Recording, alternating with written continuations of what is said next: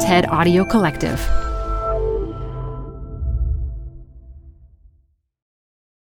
Hi, I'm Debbie Millman. Canva is great for designing visual content for work, no matter what industry or department you work in. Now, your next presentation with Canva Presentations. Start with a professionally designed template and use it as a springboard for your design. It's a serious time saver. Time to present but can't be there in person? Enter Canva Talking Presentations. Record yourself presenting and add your talking head to your slides so your audience can watch your perfected presentation anywhere, anytime. Start designing today at canva.com. Designed for work.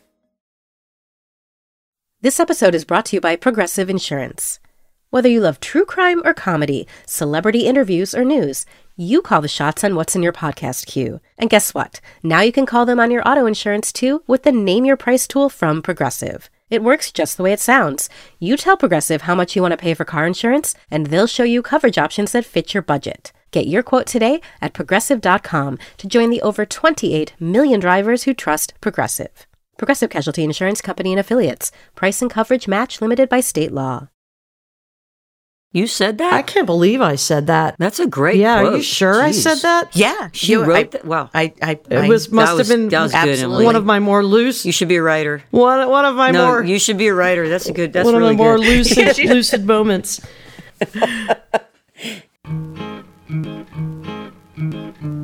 From the TED Audio Collective, this is Design Matters with Debbie Millman.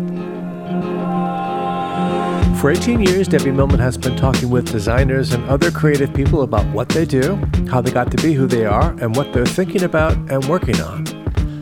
On this episode, the Indigo Girls talk about their long career in music and the obstacles that are still there. If women are never given a chance to be in those spaces, we cannot get better. If you don't play into the patriarchal heterosexual mold, you're not going to get as far as a straight woman. And Emily Saliers met in elementary school, but they didn't really get to know each other until high school when they started performing music together. They both went off to separate colleges and then they started playing together again and decided to call themselves the Indigo Girls. Their first full length album came out in 1987, and they have been making music together ever since. They have each done a lot of different things on their own, but their extraordinary creative collaboration has endured. They join me now to talk about it and all the wondrous things they're doing. Amy and Emily, welcome to Design Matters. Thank you. Thank you. It's good to be here. Yeah, we're excited about this. Emily, you are the daughter of a well known Methodist pastor and church musician. He also taught at Emory and Candler School of Theology. And you've said that your whole upbringing was saturated in theological discussion and music. What kind of music were you introduced to back then? Well, as a young child, I sang in kids' church choirs and sang in a children's choir, the Callanwolde, the Young Singers of Callanwolde in Atlanta. Uh, both my sisters and I did that when we were very young. And then in the house, my parents listened to a lot of jazz and a lot of classical music. They weren't really into like the songs like folk music or rock music or any of that that I came to know and love but there was we had a turntable in the living room and i'd get up on saturday mornings there was always either jazz or particularly classical music going on and then of course all the girls picked a lesson and we all a music lesson and we all sang and we we went to concerts and so we our household literally was saturated and then my dad he's been writing sacred music for for a long time And you wrote a book together, actually. we did. I was trepidatious about writing a book connected to organized religion in any way, and we we walked each other through that. And basically, I consider all music in a space sacred music, and so we sort of broke down the barriers between Saturday night and Sunday morning, and what was happening in a spiritual sense when Amy and I played till 3 a.m. at a bar with a bunch of locals and, you know, an eclectic mix of musicians and what was happening on Sunday morning and how music can inform your life and inspire you and deepen your understanding of life and your spiritual path, uh, really in any context. Amy, quite a few of your relatives were also Methodist ministers, and you spent quite a lot of time at church. And you've said that there were Sunday mornings, Sunday nights, Wednesday nights, and Friday night youth group, all at the church. Uh, you also went to church camp for five years.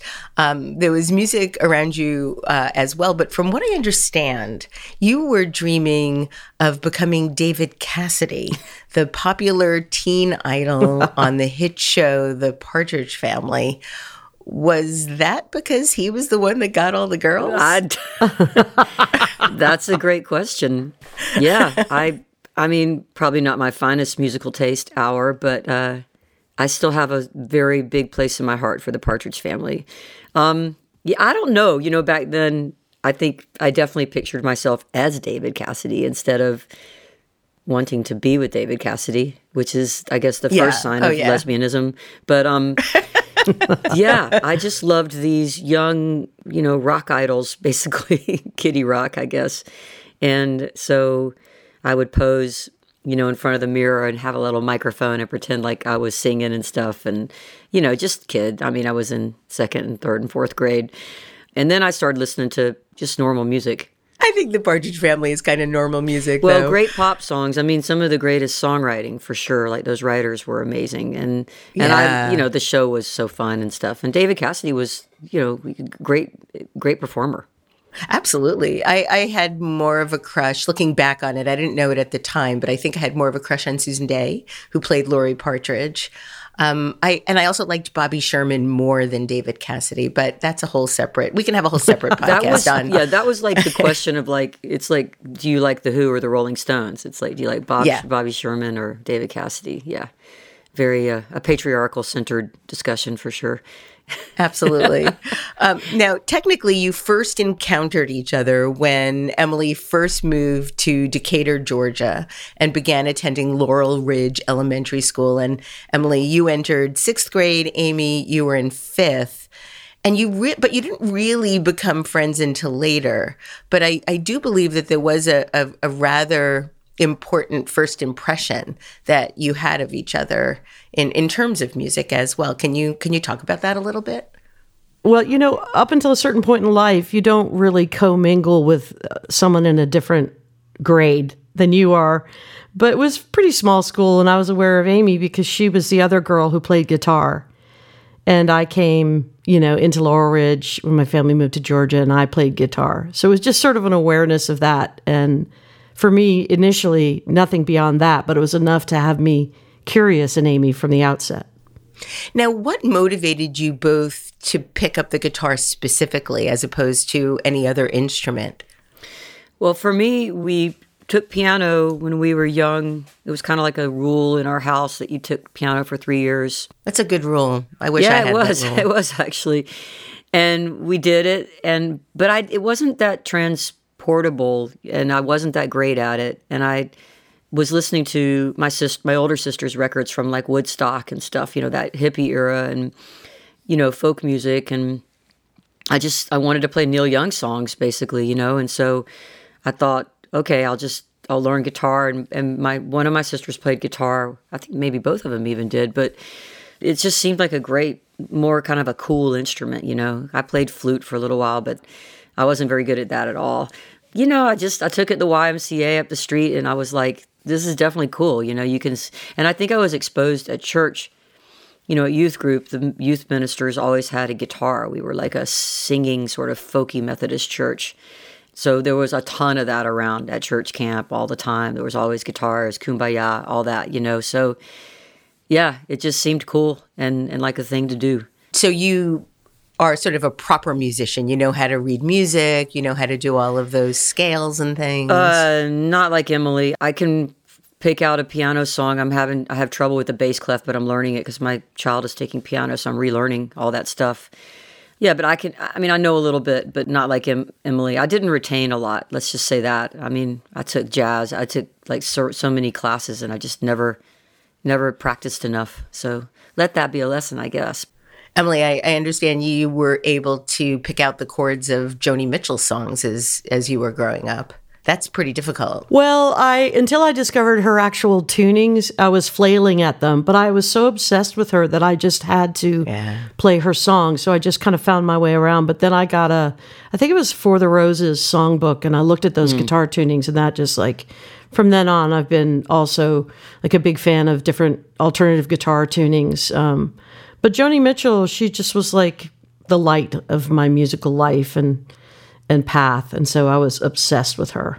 Yeah, I still am. All these Me years too. later, I still am. And I'm so happy that she's getting so much of the acclaim she deserves. I think she's one of, if not the best singer songwriter of the 20th century. I agree with you. Anyway, your older siblings were in school together and they were in some plays and musicals. And at 15 and 16 years old, you found yourself in chorus together.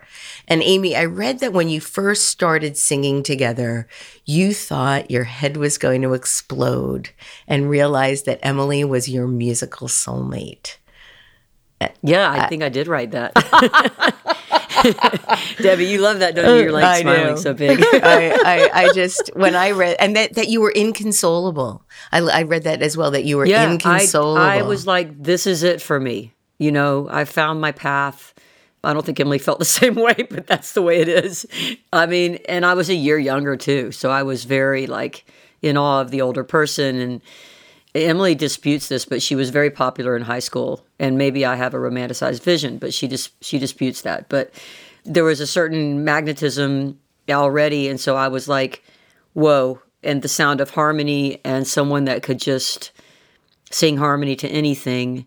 It was a whole new thing for me because I'd been in church choir and chorus, and you know, my sisters all and my dad sings and everything, but I I hadn't experienced the effect of singing with someone in harmony like next to you that's just a single person. It's a very different sound than a choir, you know, because in the choir it's like you could open your mouth and nothing comes out and you still can't the, the choir can't tell you know basically when it's just you two it's like this uh you know overtones are created and crazy things that feel so magical so i think for me i was like wow this is it this is what i want to do this is the person i'm going to sing with and i want to do it all the time and i didn't care about making money i just i was like i just want to do this it wasn't about like fame or I wasn't thinking about the way you think now because so th- things are so accessible with YouTube and like people that become sort of instantly famous.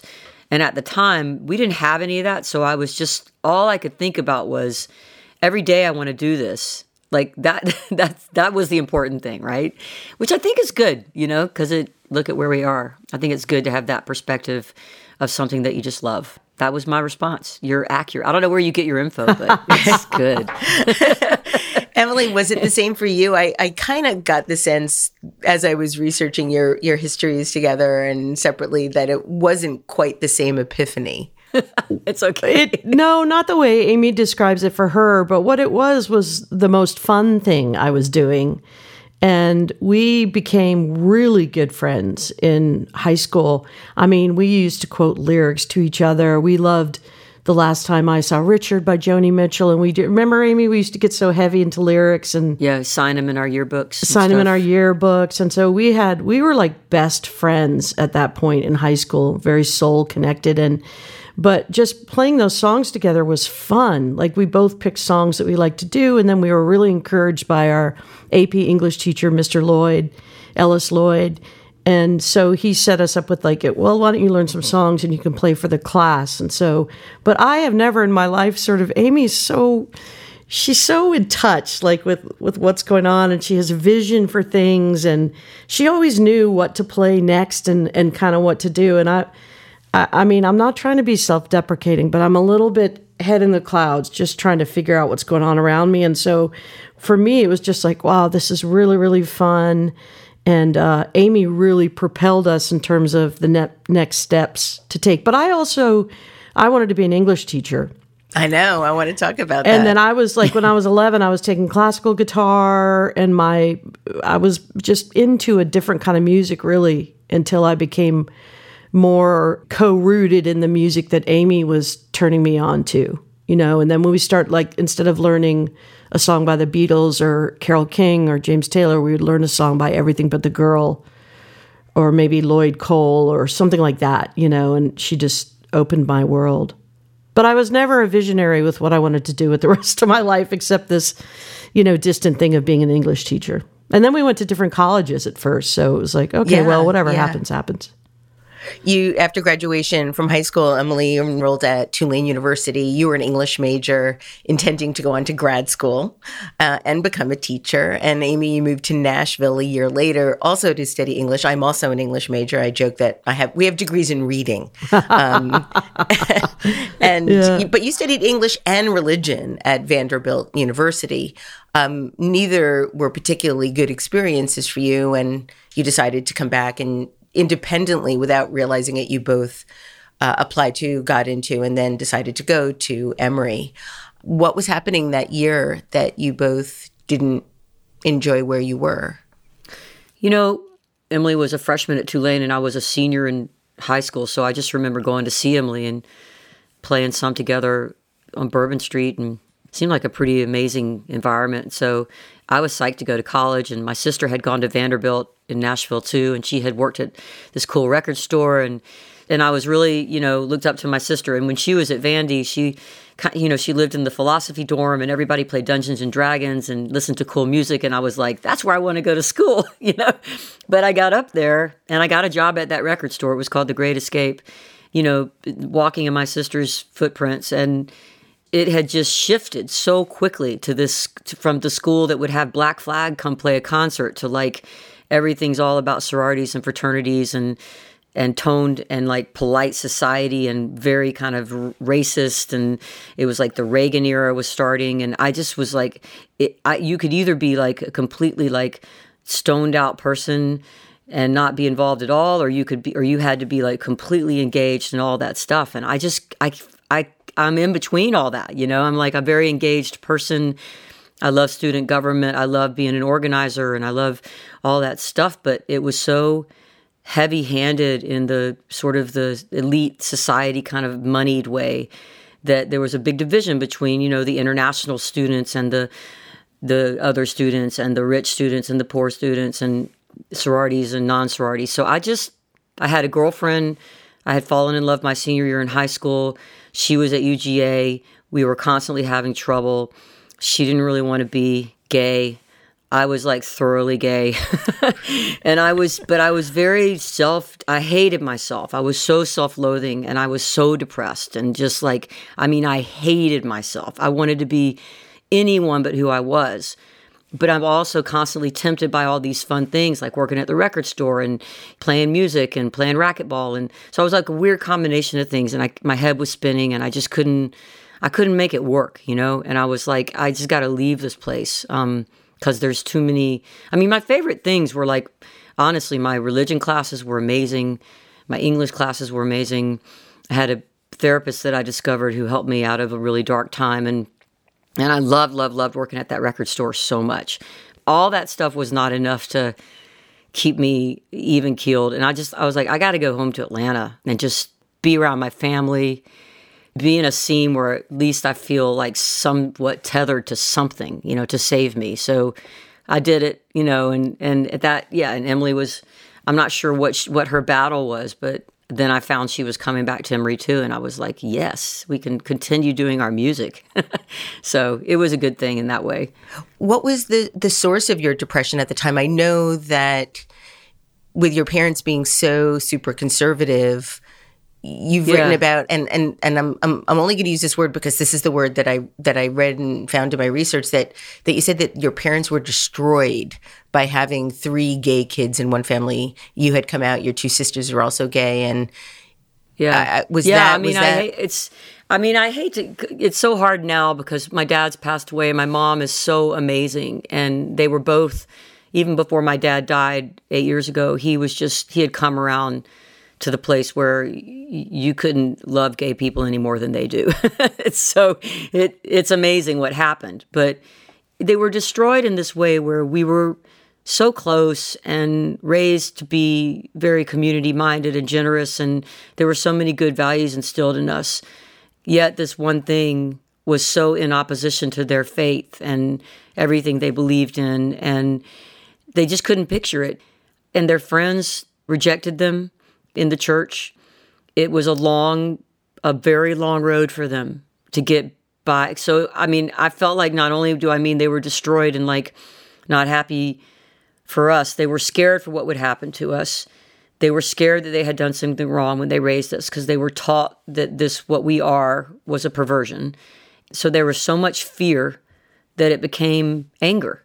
They were always a little bit left of the middle in other ways, you know, pro choice. And my dad was like a feminist and all that stuff. This is like the one thing that just, so it just was a life shift for them that they couldn't picture, right? And then they saw us as being damaged and they were afraid that they were the ones that did it. And I think they had to come around to realize that it's not damage, you know, it's just another existence that's beautiful as everything else. But that kind of society thing, and when you are, and then when you have self loathing yourself, it's, it's a recipe for a lot of terrible times and, Yeah. and and ways that just reiterate how you already feel.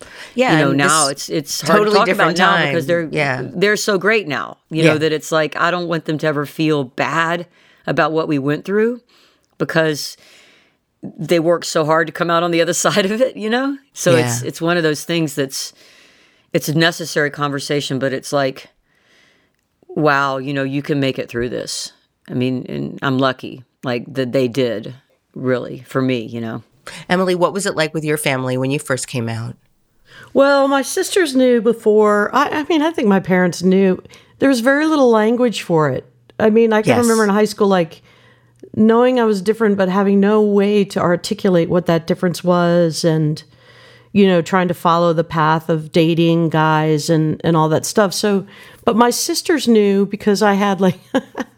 I don't know, like a camp counselor girlfriend on the side or something is very typical, and and uh, they were so lovely, uh, my sisters, and so supportive. And you know, I had a lot of fear about telling my parents, even though in my gut I didn't think they were going to kick me out of the house or ostracize me in any way. That was all internal. But I was spending a lot of time out of the house and I lived with them at that time. And I felt out of respect, I should tell them why I was out and what I was doing and what I was feeling. And so I just took them to lunch separately. And it was a different time. I think that if anything, they were just afraid of the life that I would have to go through. You know, what societal pain there would be. But beyond that, I mean, it was nothing. You know, I when I was five years old, my mom made us a lot of clothes, and she made us Easter dresses, and I asked for Easter pants, and she made me Easter pants. So I think the writing was on the wall in a way. Um, I asked for pants too when I was about five or six years old. My brother was having a birthday party and I wanted to wear pants. And this was the 60s and it was just very different, totally different time. And my mother was adamant that she was not going to let me wear pants. And I ended up falling just completely unrelated to the, to the argument about pants.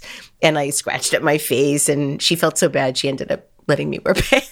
Yeah, I mean, even that is traumatic. I think my mom just said, okay, I'll make you Easter pants. But I was oh, so yeah. unscathed, my whole process, you know, not only my family and my friends, but like the church, like we, we went to church at Emory. So it was ecumenical setting, it was academic. We had uh, members of different faith communities come in and give the sermon or homily or whatever it called in that faith. And and we were we were taught to come home and ask questions about you know the text the scriptures and all that stuff so i didn't have to go through so much of the agony that other people did when they were kicked out of their church or their homes or um, but the agony that i went through was my own self-loathing my own self-homophobia which i still have to battle today it's Me so too. much better Me too. but it's undeniably still there Well, we were socialized that way. We were brought up that way. I didn't come out until I was 50 because I felt so much internal shame and I was worried about being judged. I was worried about just what people would think. My father never knew, and he died not knowing. And my mom still calls my wife my friend. i mean you probably Yeah. were too like you're what you're supposed to do is have is be attractive to men Right. Like Yeah. that's the I mean, I've always been kind of femmy, but you know, it's not Yeah. really a reflection on my sexuality. It's just more Right, right. that I like to sort of feel a certain way. Yeah. But yeah, Yeah, it was a very different time in the 80s. I mean, I remember sneaking into different LGBTQ bookstores in the West Village and finding Farron for the first time. oh my and- god. you know, and I but I was completely closeted. I would go to Henrietta's or the Cubby Hole and just go by myself and just occasionally kiss girls, and no one knew. No one in my life knew that I was doing Really? because I was so like scared. you didn't ever, you didn't ever see anybody there, like at Henrietta's or No. Cubby Hole. Or, wow, Nope, never, that's never. pretty amazing. when I was at Tulane, I remember, well, there's a few pivotal things I remember. One was seeing the movie Personal Best and being terrified that someone would see me in the theater. Absolutely terrified, but I had to go. And the other was Cris Williamson and Vicki Randle was in her band back then, and they came and played a show at Tulane, and I sat there also terrified, not knowing why I was terrified, like trying to tear down the band in my mind in some way because I didn't know what was going on with me. And looking back, it's like, oh my goodness, was that transparent or what? Yeah, no, I, I it's it's I I have so much compassion for that little baby dyke that was so afraid to just be who she was and ended up, you know, spending the first 50 years of her life sort of tortured by it. It's mm-hmm. been 10 Oh, years God. now otherwise. So there's thankfully a, a happier ending to that mm-hmm. or a happier mid story. Um, but, But you can know, you find moments in that time? Uh, now I'm interviewing you. No, that's Can you find moments in that time though where you can remember some happiness of that, like uh, some thrill of like if you were. I can just picture New York at that time too. If you were at the Cubby Hole and like there was like a thrill, like do you remember like those moments of happiness though when you felt some liberation? Like do you have any of that? Yeah, I mean, I knew that I there was a feeling that I felt of being home, of being that I, I can't really explain it more than that. Um, but now, you know, ten years into this new chapter, I can say I really understand what pride means because you feel proud of being who you are as opposed to ashamed. Um, but yeah, the, the thrilling moments for me were discovering like the Ann Bannon novels and buying them all, which is pulp lesbian fiction for those that might be listening and not aware of who Ann Bannon is. And I would go back to my apartment, which I shared with a married couple, and I would go under my covers with a flashlight and I would read these books. And then I found On Our Backs, and then I found Off Our Backs, and then I found um, Jeb. And, you know, I'd find all of these sort of little amulets that I would, and I still have to this day. I still have my my original copy of The Joy of Lesbian Sex, which I got in the '80s before I even had had you know anything major in my life. But whatever. Um, this is getting to be TMI. But I, you know, I Not did for us. those pri- those those private private moments. Those I they were moments of real joy and and they Yeah. were very private and you know now i can you know talk about it and and share those things i, I was talking to my friend wendy macnaughton years ago about this and she's like oh my god you should create a little baby dyke museum because i have all these things still you know Little breadcrumbs to Yeah. that your path to Yeah. who you are. Remember when if you were subscribed to a magazine that would come in a brown paper cover? I remember Yeah. that, like the secrecy of it all. Yeah, yeah, and and Crazy, and I right? and I remember hiding these books and putting them behind other books and backwards, and you know, just because I was so worried. But you know, one thing I do want to ask you, and I know that you've been asked this a million times, but just for for the two people in the universe that might not be aware, um, as I was preparing for the interview, I can't tell you how many times the question came up about whether or not you'd ever been a couple, and my favorite perspective on this came from an interview that you did on NPR. And the interviewer stated that she was constantly surprised by the number of people who assumed that the two of you must have dated each other at least once in your lifetimes. And I know that this is not true. This you you never you've always been best friends. And she suggested that it was driven by the slightly phobic assumption that anyone of the same sex will do for anyone um, who identifies as a lesbian. And she goes on to state that just because we're gay doesn't mean that we're always gay for each other. and and and and I was wondering if the assumption ever annoys you, or if it's just sort of like so old now that you just kind of get a kick out of it. It never annoyed me. It it, it actually al- always made us laugh because it's like it's like saying like, "Do you date your sister?" Right. It's like so uh, from left field that we're just like it's kind of like when someone sees one of us at the grocery store and they ask where the other one is we're like yeah we actually live in separate towns like it's just it's cute because it i guess we're so like together in everything that we do indigo girls there's just like two spots and it's always going to be us on the same sides that you can't adjust your vision you know but I swear, when you see the Backstreet Boys, you're not like, where are your, where are the other band members? You know. Well, you know, speak for yourself. But yeah, I don't know how Emily feels. No, about I it, feel but- the exact same way. And I, I, I mean, it's- I don't get them anymore, but I used to get the questions if someone see me in the grocery store. Where's Amy? I'm like, I don't know. I don't know where Amy is. Far from here. Ask her. so you, your original name as a as a duo was Saliers and Ray. You started actually your first recording was in high school. You recorded a tape called Tuesday's Children in high school. So what was the motivation behind that? Or was, was were we both in high school, or was you in college for you already? It was 1981. So Oh yeah, yeah, it was. Yeah, she was a senior. Well, we had fun recording ourselves because it was the way you heard yourself back. I guess you know what I mean. So, I, I mean, the way we used to record was on just like a little jam box, you know, rush record, no, no tracks, just us singing together. I have all those tapes from like rehearsals and stuff. I just remember we we had a song called Tuesday's Children that was written about us playing on open mic nights at a club called Good Old Days. It was just like a romantic little sentimental song about having fun that on all those writers' nights, I guess. I remember playing that in Ellis Lloyd's class, our English teacher's class. I think, but I feel like you were already at college, maybe. Emily. I can't don't remember know. the timeline. And then we made like a real cassette called Blue Food that we actually sold, I think, our first year at Emory, right? Maybe. At the time, the, the deal was like you wanted to, get, I was always like, we got to record something so when we play a show, we can leave something with people to remember us so they'll come back. You know, that was like the business model.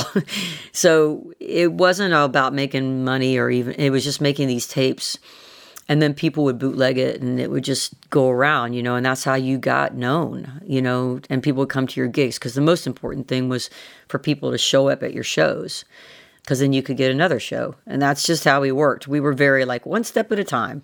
We're so young we don't have to like conquer the world. We just need to get like the next gig at at that place that we want to play at you know?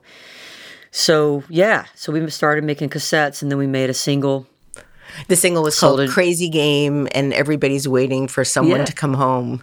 You Yeah, recorded it in yeah. 1985 on vinyl, and you issued it on your own label, which I think is just so incredibly entrepreneurial. Um, and you named your label for your high school English teacher, who you've referenced now a couple of times, Ellis Lloyd. So I couldn't find the name of the of the actual label. Was it called Ellis Lloyd Oh, it was- Productions, or It was J. Ellis Lloyd Records or something, or Jealous Jealous, Records. Records. J. Ellis, Yep. Jealous Records. Oh. Yeah, I mean, it was just for that record. and so, and so why him specifically? And did, did like does he is he still a big fan? Is he still coming to your shows? well, I'll let Emily say why him, but I will say before she says that that he lives in my neighborhood. My mom still lives in the same house.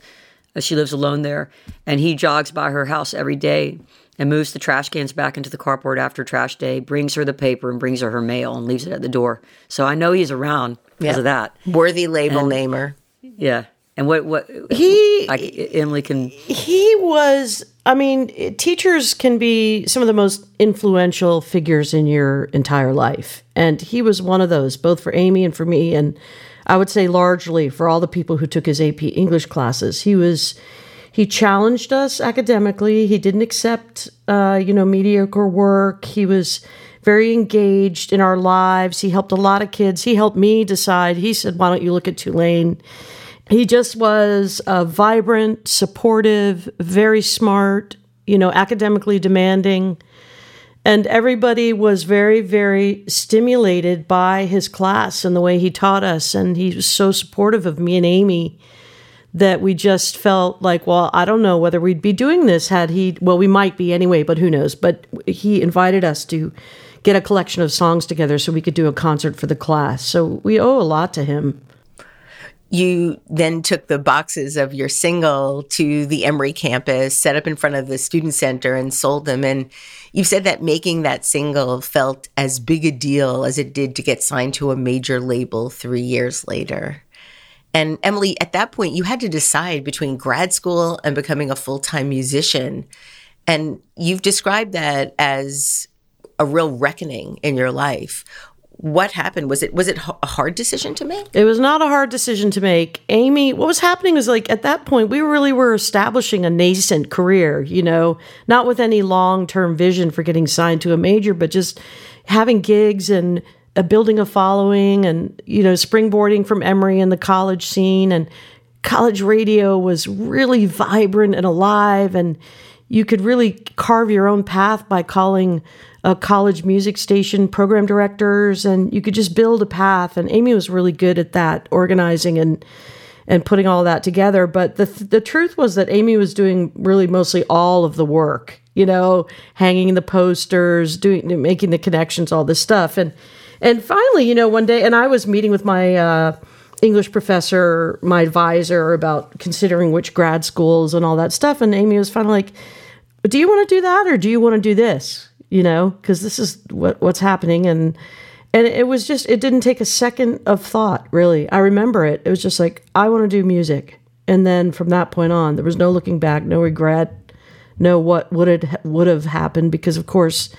we continued on to this uh, i don't even have the words to describe what the path has been like over the years magical and almost fortuitous and you know, working with like Amy and I, in many ways, we're diametrically opposed in our personalities and our sensibilities, but there's at the soul core and our our values and stuff like that. I mean, we're really we were linked on this path, so it was an easy decision. I'm glad that Amy put it to me. She's never had a problem doing that, thank God, and that was it. Although now I probably would have, now that I reflect on what a big decision that would have been, I'd probably be pained in asking that question because I'd be like, because now I understand, like, to not go to grad school, that's a huge deal. You know but what I mean? But it didn't feel like that but to for me. me. I was like, so, I was so like into music that I was like, what's the big deal? Just come, just do music, you know? But like, seriously, though, like, what if everything had flopped? And then you hadn't gone to grad school. It's like, what? Well, that was she could she could have gone to grad school later. There's not like a time limit, whereas you really That's did true. grasp the moment. I had no worries back then, not a worry in the world. You know, I think like I was maybe following in the footsteps. My dad is a professor, my mom is a librarian. Books, books, books. Let's let's go to grad school. And but I tell you, I remember how easy the decision was, and it was just kind of like, okay, I'll do that. And then it and it was so engaging all the time, playing gigs, writing songs, doing the work of building a career. It was so fun, so fun. You had to get permission from your professors to leave school to go do our, our little regional tours and stuff. Yeah, I did. They were great about it. I mean, I don't know why they gave me permission, but senior year, because Emily was already out and we were out touring, and it was so fun. All of our friends would go. We would go to Charleston on the weekends and, you know, drink beer, and I would write term papers after the show you know, it was so outside in a chair, sit, listening to the southern bugs, you know, on the water outside of a Charleston hotel or whatever. Yeah, his life was good. Yeah, you know? we I slept was, on floors. We, pl- we, stayed at Amy's sister's and her girlfriend's house and slept on the floor and nothing ever felt like paying dues, you know. It, inconceivable that we would share a hotel room now, but we were sharing hotel rooms and it was so innocent and just pure fun. And I really do believe that we have not strayed far from the purity of what we do together and what motivates us. So it was a great beginning. And also, Amy's dad loaned us the money to make the single. He was yeah, so supportive. Yeah. He always, we knew uh, Dr. Ray was there, his little red light on his video camera. In the, you know, there were nights when the only four people in the crowd were Amy's parents and my parents. Literally, we were we had a lot of support Emily, you said this about Amy and and it really struck me. So I just want to just read what you what you wrote about her at this time. Amy always seemed to know how to make the next right move. I was in awe of her ability to book gigs. A gig at the Moonshadow Saloon in Atlanta was a mind spinning gig, and she knew that we would be better suited plugging in our acoustics and playing rock clubs rather than playing pin drop quiet folk clubs. She shaped our destiny at the outset, even though neither one of us had or talked about aspirations of making it big or getting a record deal. We simply wanted to get the next great gig. And Amy always had a way of making that happen. I wouldn't I wouldn't change a thing about that. That's very complimentary. But Amy, did you did you have a sense of where that momentum was taking you? Where where did that sort of drive and ambition come from? It wasn't like this I want to be famous and this is how we do it. It was more like we want to be cool, like ego, you know, just like it's cool to play this. It's cool to play punk clubs, you know. So some of it was just adolescent, like, you know, I read too many, I read The Outsiders too many times, you know, kind of thing. and some of it was like what we were trying to do. I had a sense even before we knew we were gay that we were doing something as outsiders. And I always looked for outsider spaces because I felt like we're not going to fit in at a folk club where they get mad if your friends are singing too loud. And if you plug your guitars in and play all along the watchtower, that's not going to be a good thing. So we got to play in spaces that'll let us completely be who we are. And those are where the interesting bands are playing. I mean, that was my perspective because I was like, if Suzanne Vega is playing at the Moonshadow Saloon or Aztec Camera, Lloyd Cole and the Commotions or the Roaches, that's where we need to be playing we need to open for those bands because that's the kind of crowd we want to have. We don't want to be playing Margaritaville, you know, the rest of our lives. And that's what we were doing a lot of times, you know. We went or please come to Boston. Those are great songs, but we don't want to be at the Fern bars.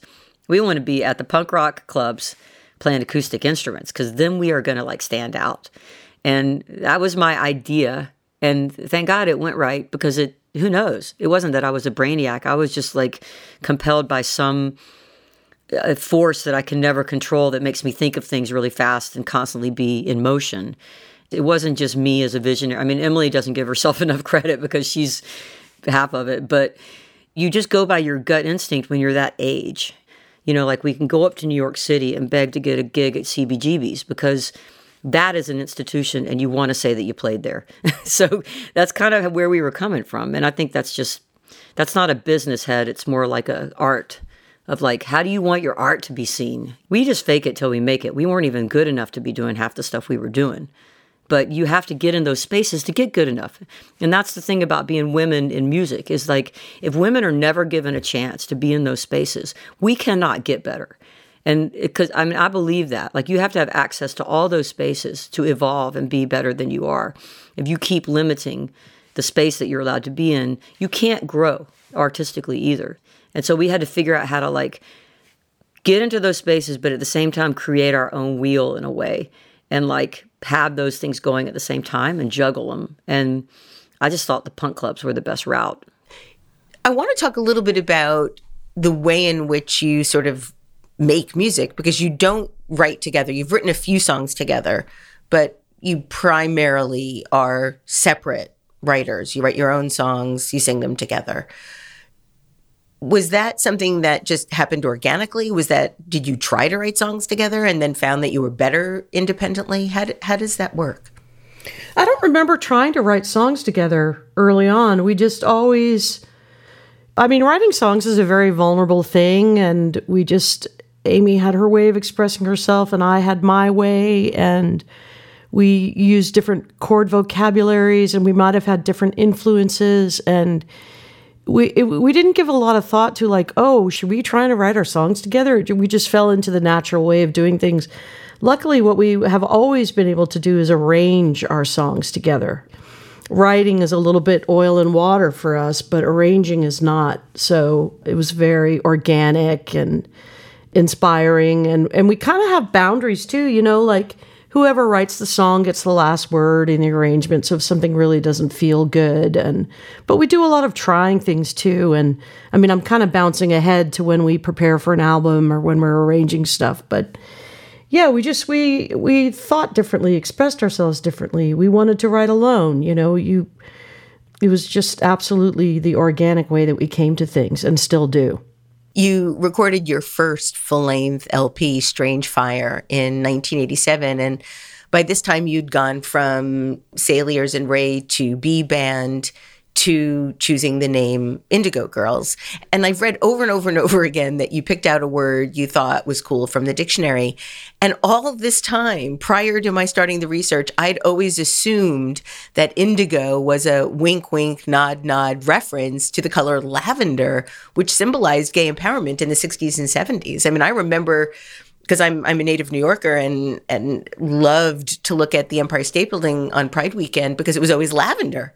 So I was shocked to see that it was a completely like cool word from the dictionary kind of thing. It could have been like a subliminal foreshadowing, you know, on some cosmic level, but I don't think so. Yeah, who knows?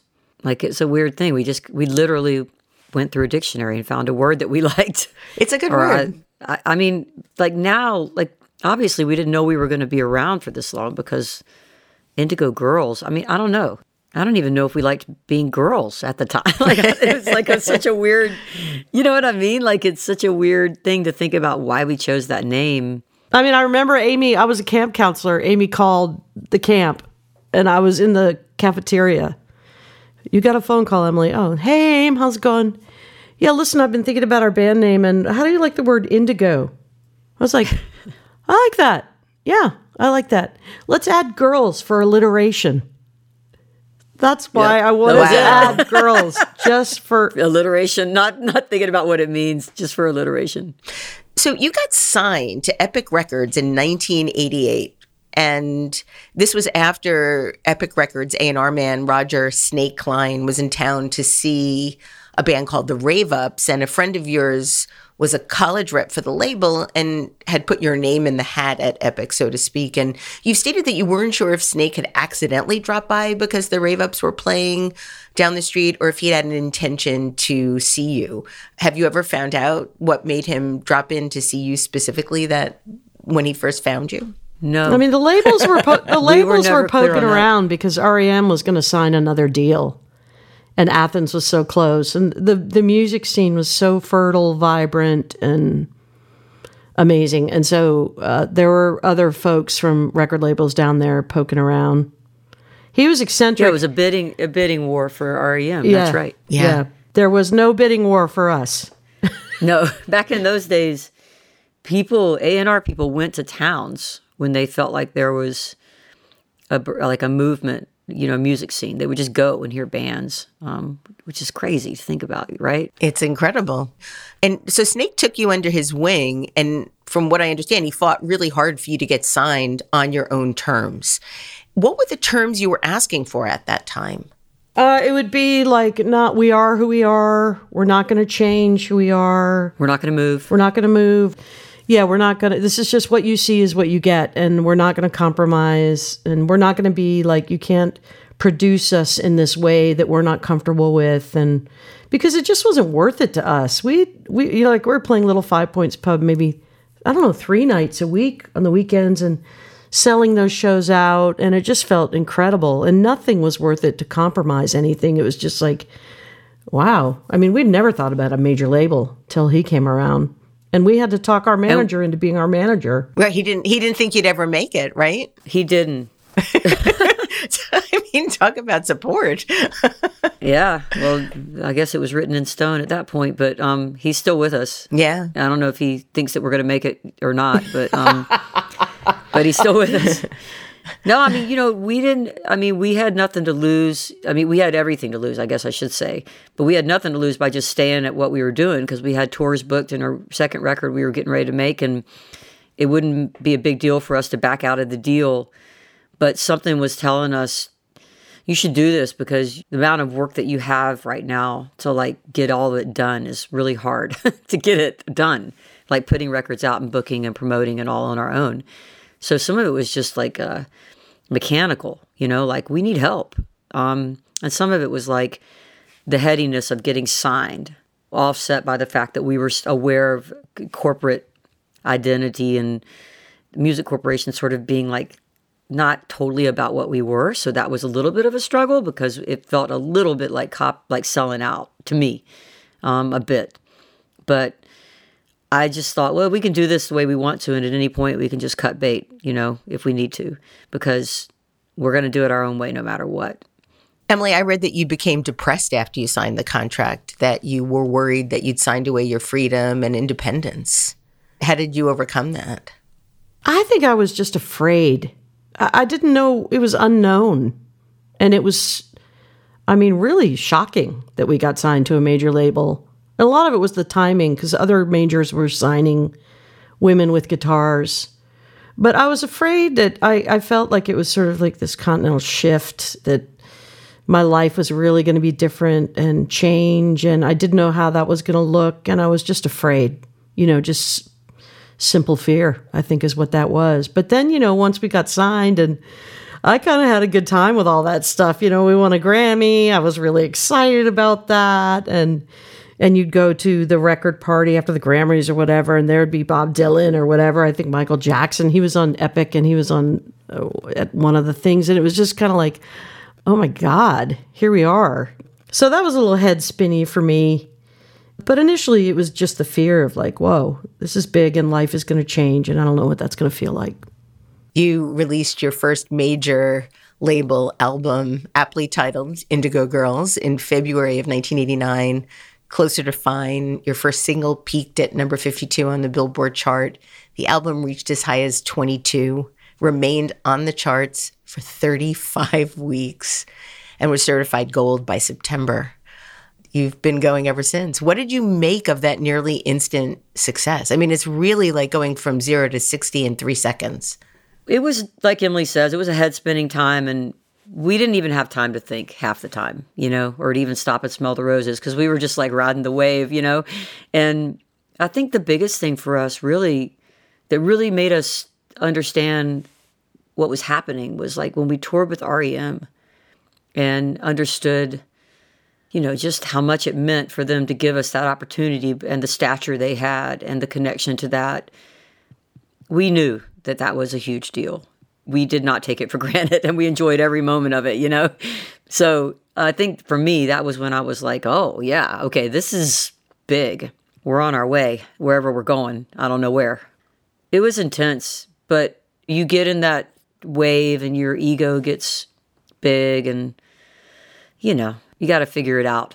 you know what I mean? So you don't ruin yourself. So well, yeah, we had a good time. You said that when the album came out, you read every review and took it all to heart and felt bummed by the not great ones. And you've written, uh, Amy, you've written about how you took yourself very seriously at the time, and reading reviews impacted the way you wrote and ultimately stunted your growth. Yeah. How so? Like, what we did you feel like you had to start writing for the critics, or no? I just think I think I wasn't even that evolved as a writer yet, and then I would spend more too much time thinking about myself and not enough time and just doing my art and just like writing and trying to get better. Because if you're always trying to please, like figure that puzzle out, you're not really focusing on your craft, you know, you're focusing on the wrong thing, which is the end, how you're going to get to the end, you know, and it's like I I think it stunted my growth by being so distracting, you know? And so, like, I don't read anything now. I mean, I'll read something if it's a writer that I really like, you know, like a great rock writer, like Kim Ruehl or something. I'll read her stuff because she's so good.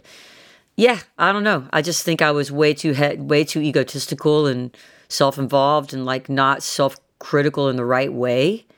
I was self-loathing about my sexuality and my gender, but I was like not critical about my own writing. You know what I'm saying? Like yeah. I had the wrong things I was thinking about. I should have been like just working on my writing. It definitely delayed my growth. It, I was a late bloomer, I think, because of that, probably. I think, too, I remember early on with those reviews, there was a distinct sense of like, th- this is homophobia and sexism. And of course, you can't, you don't know exactly. It's a little bit like gaslighting because then you're like, well, maybe they just don't like the music, or maybe maybe I am too verbose, you know. And there's, but all these like a New York Times critic or a Rolling Stones critic or or whatever, you know, all the cool or acclaimed sources.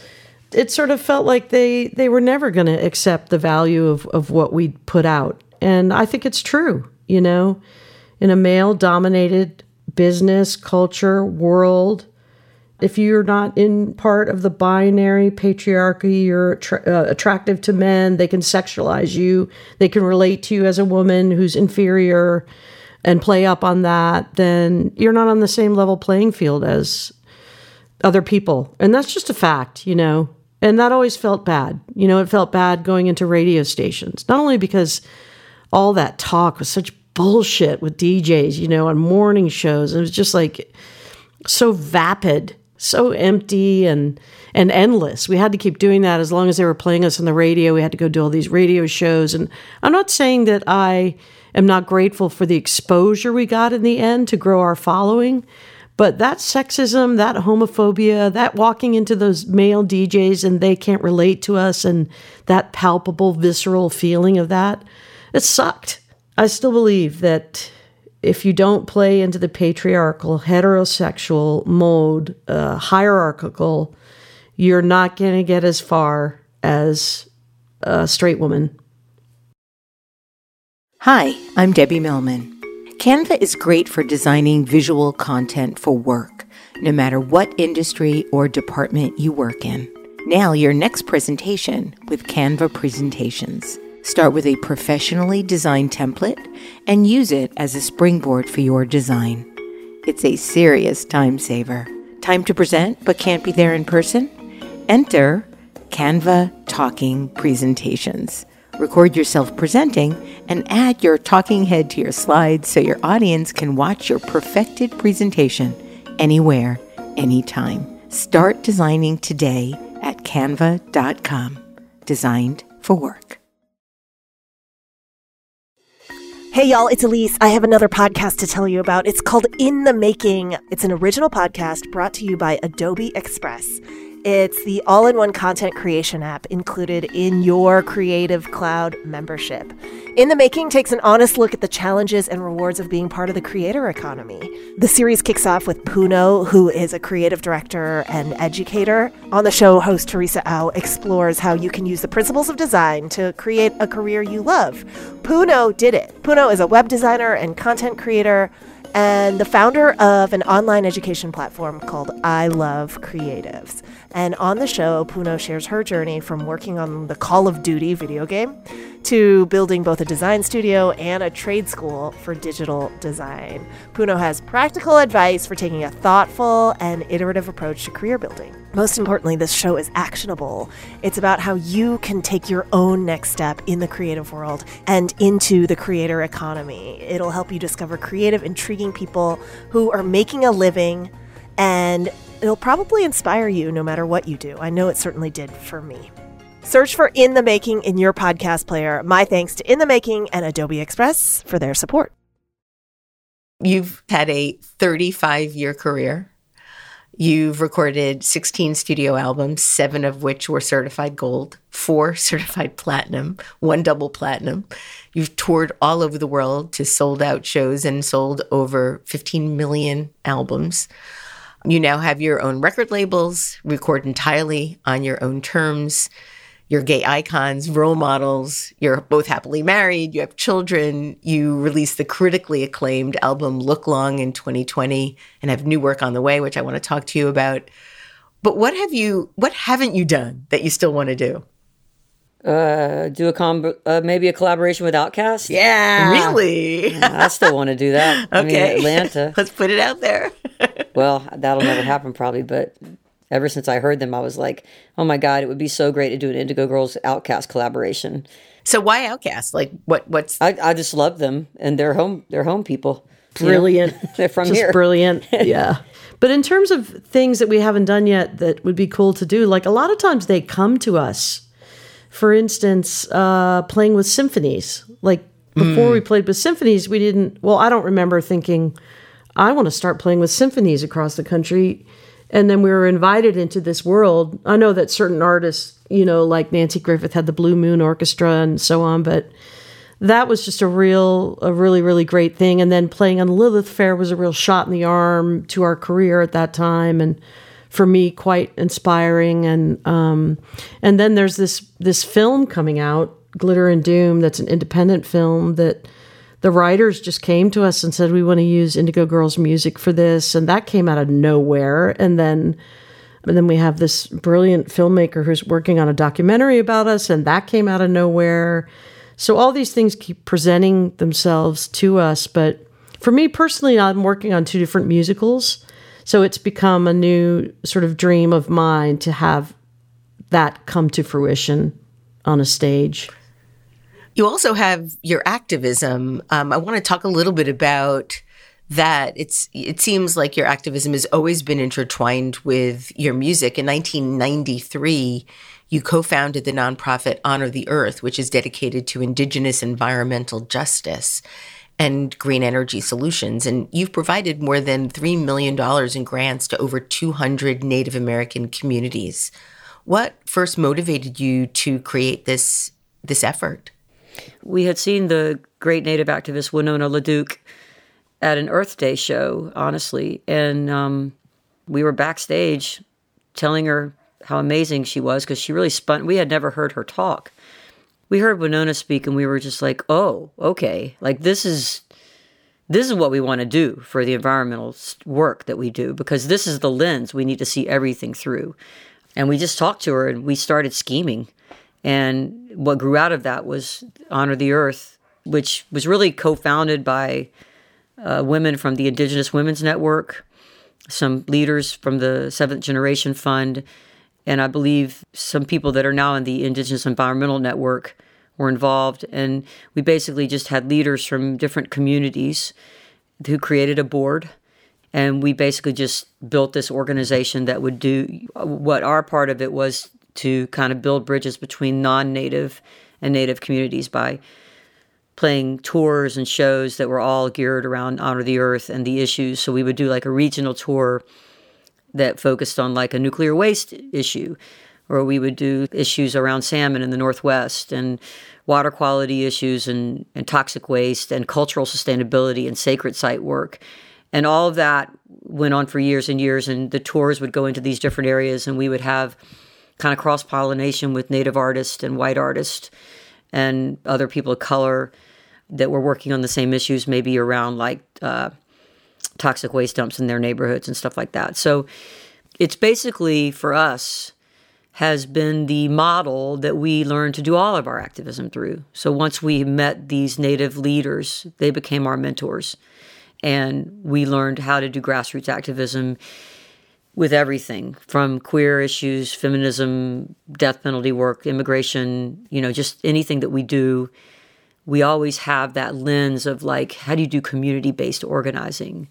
Before that, we did like benefits for, you know, homeless projects and women's shelters and a lot of like feeding the community kind of things, you know, during the height of HIV when we were just starting out. We did, you know, we would do the Meals on Wheels type stuff and things like that too. So we've always been interested in it, but I think the the native mentorship gave us a structure, you know, that we understood to be effective. I was really intrigued by you stating that you could no longer see environmentalism except through the lens of indigenous communities. How did you come to that realization? Well, the indigenous communities do not separate, these are air quotation marks, nature uh, it's not separate from their lives. I mean, the indigenous communities that have the wisdom for how to continue to protect and and nurture the earth are completely connected to everything. So, earth and spirituality and vision and ancestry and um, future generations and all those things are are completely organically combined together, for lack of a better way to describe it where it's like, you know, other communities, we compartmentalize things, you know, or we don't because we're so removed from, f- say, feeding from the earth or collecting uh, the wild rice, the manoomin that the, the tribes from that uh, sort of mid upper Midwest part of North America and the sustenance economies and all those things. Where you know a lot of us we go to a grocery store and it's all wrapped up and we're so removed from that. But the the completely holistic, organic, living way of indigenous peoples. It's really the only way you can look at a protection of the earth and gratitude to the earth and is to be connected in that way. And also, let us who do not live in those communities listen to and learn from those communities. Let us be allies. Let us not go in and say, we're going to do this here and we can make these changes and it's all going to come from the government or we'll, you know, this political movement. You know, it's like, tell us what we don't know and show us how we can be allies and what we can take back to our own ways of life separated from your more completely integrated lives. And what we realized, I think, too, is that, you know, when you look at resources that we've draw from the earth, you know, nuclear, uranium mining and coal mining and the way we use water and the hydroelectric dams and all this just really so many resources end up it ends up ironically to be on native land. I mean, it's all native land in the United States, but but you know what I'm saying. So it's like it's kind of the way any communities of color end up being impacted just far more by our energy consumption and and affected more by climate change. And so it's like that's who you listen to then. You listen to them because they're being affected by it and they shouldn't be. It's just the same old thing. You know, communities that are disenfranchised Yet these people that we've worked with are so powerful and they're so brilliant and they're strategizing about how they do these movements are just it's kind of like the way black lives matter was so transformative i mean these are transformative people that that know how to organize. And it's like why wouldn't you listen to them? You know? So i think like for us it was you know just the moment of like re- realization that really steered our whole lives. Musically, you'll be touring through 2022 for your most recent album, Look Long, which reunited you with one of your strongest backing bands to date. And one of the things that I was so struck by when I first listened to the album and then I've been re listening in prep for today is both how personal it is. It's a lot more personal than I think a lot of your other previous music, but it's also really political. It's both. It's sort of like this Venn diagram of both the personal and the political. Um, why the name Look Long? Well, it's the name of a song I wrote, so it did come from that. Yes, but but it but it also you know the implication is to look to the future. How can we make a better world? What kinds of things need to be changed politically, personally? You know, the older I get, absolutely impossible to separate the personal from the political and the integration of things. And so Look Long is just, you know, indicative of that. Let's have a, a vision for the future that can be uh, a better world. Emily, you said this about the music on Look Long. Uh, we're shaped by our past, what makes us who we are, and why in this moment of delirious upheaval, Look Long considers the tremendous potential of ordinary life and suggests the possibility that an honest survey of one's past and present, unburdened by judgment, can give shape to something new, the promise of a way forward. What do you mean by an ordinary life?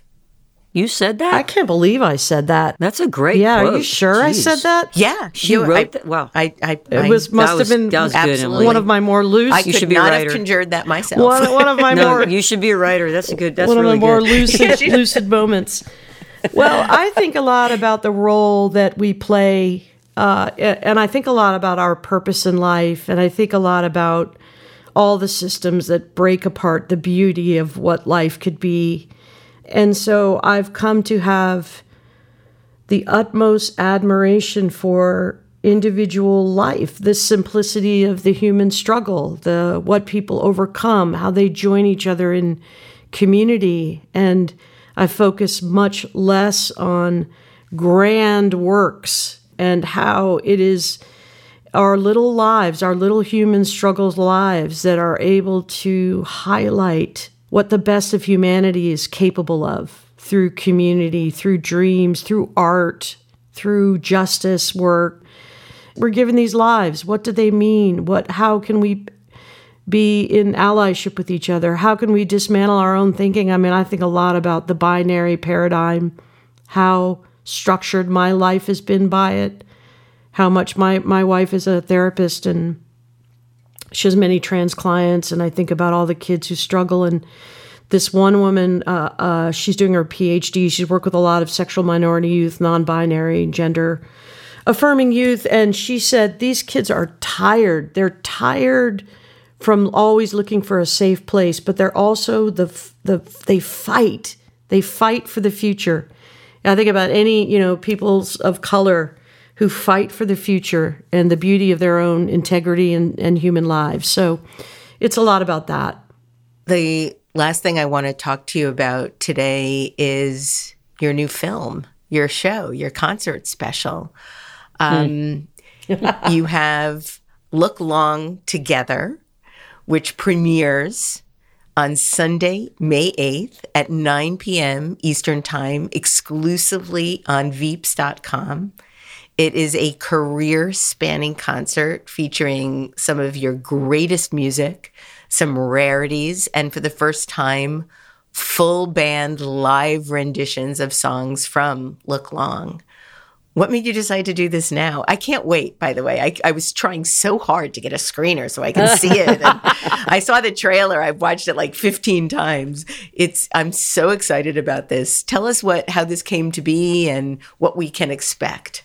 Well, it grew I mean, it grew out of when we were in the thick of the pandemic and you couldn't go see music and we were doing live streams, you know, of just sit, us sitting in a room playing, um, reading the chat rooms and having fun and we had planned a big summer tour with our band and we were so excited about it. Yeah. and then we had to can the whole thing. So we basically were like, let's just do a have everybody record at their houses and you know, everybody was doing this like creating virtual shows by remotely recording and it's a long process, but basically it took us quite a long time to get it done and now we're done. but we're going to go on tour as well, so it's kind of funny, you know. Um, but it is a chance to see the band that like a lot of the people that we play with really it's like guests it's like our band but it's also guests that come in and out of our lives and sit in with us all the time and just you know make music with us and it's just like a mishmash of stuff that we put together basically i have i have one last question for you and this is for both of you what is it like to do shows where everyone in the audience knows the lyrics to your songs and sings along with you. It's beautiful. I mean, it is it's an energetic event, you know.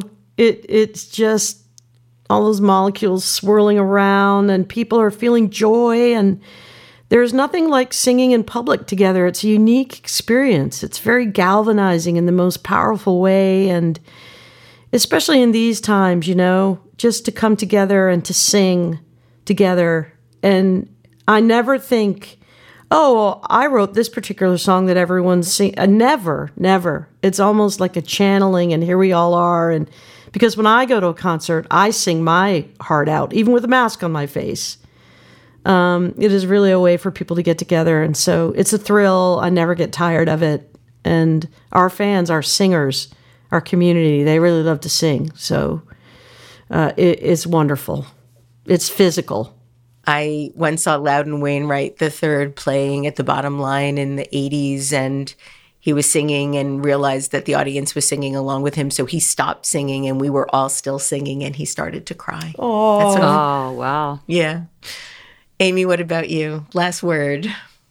It's, I mean, I reiterate what Emily said. It's beautiful. It's, uh, everything else kind of goes away, and you just exist in that moment, and everybody's singing together, and it's what separates us doesn't matter anymore, you know, and I think that's the beauty of music.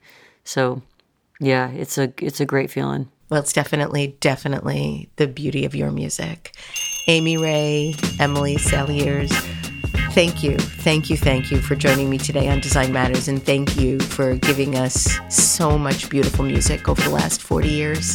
Here's to another 40. Thanks, Debbie. What an honor to be with you for real. Thank you. Yeah, thank I you. Mean, I I, I'm a total fan of your podcast. I thank I you. Listen to it. so I you still my I do. I think I love your interviews. I love how well you do your research. It's all good. Thank it's, you. You're great. It's an honor. Thank you. Thank you. To see the Indigo Girls concert special on Veeps from May 8th to May 15th, go to www.veeps.com. V E E P s.com to see all of the extraordinary music the Indigo Girls have been making all these years. Get tickets to all their live shows. Go to www.indigogirls.com. This is the 18th year we've been podcasting Design Matters, and I'd like to thank you for listening. And remember, we can talk about making a difference, we can make a difference, or we can do both. I'm Debbie Millman, and I look forward to talking with you again soon. Design Matters is produced for the TED Audio Collective by Curtis Fox Productions. Interviews are usually recorded at the School of Visual Arts Masters in Branding program in New York City, the first and longest running branding program in the world. The editor in chief of Design Matters Media is Emily Weiland. You're growing a business and you can't afford to slow down. If anything, you could probably use a few more hours in the day. That's why the most successful growing businesses are working together in Slack. Slack is where work happens, with all your people, data, and information in one AI powered place. Start a call instantly in huddles and ditch cumbersome calendar invites. Or build an automation with Workflow Builder to take routine tasks off your plate, no coding required. Grow your business in Slack. Visit slack.com to get started.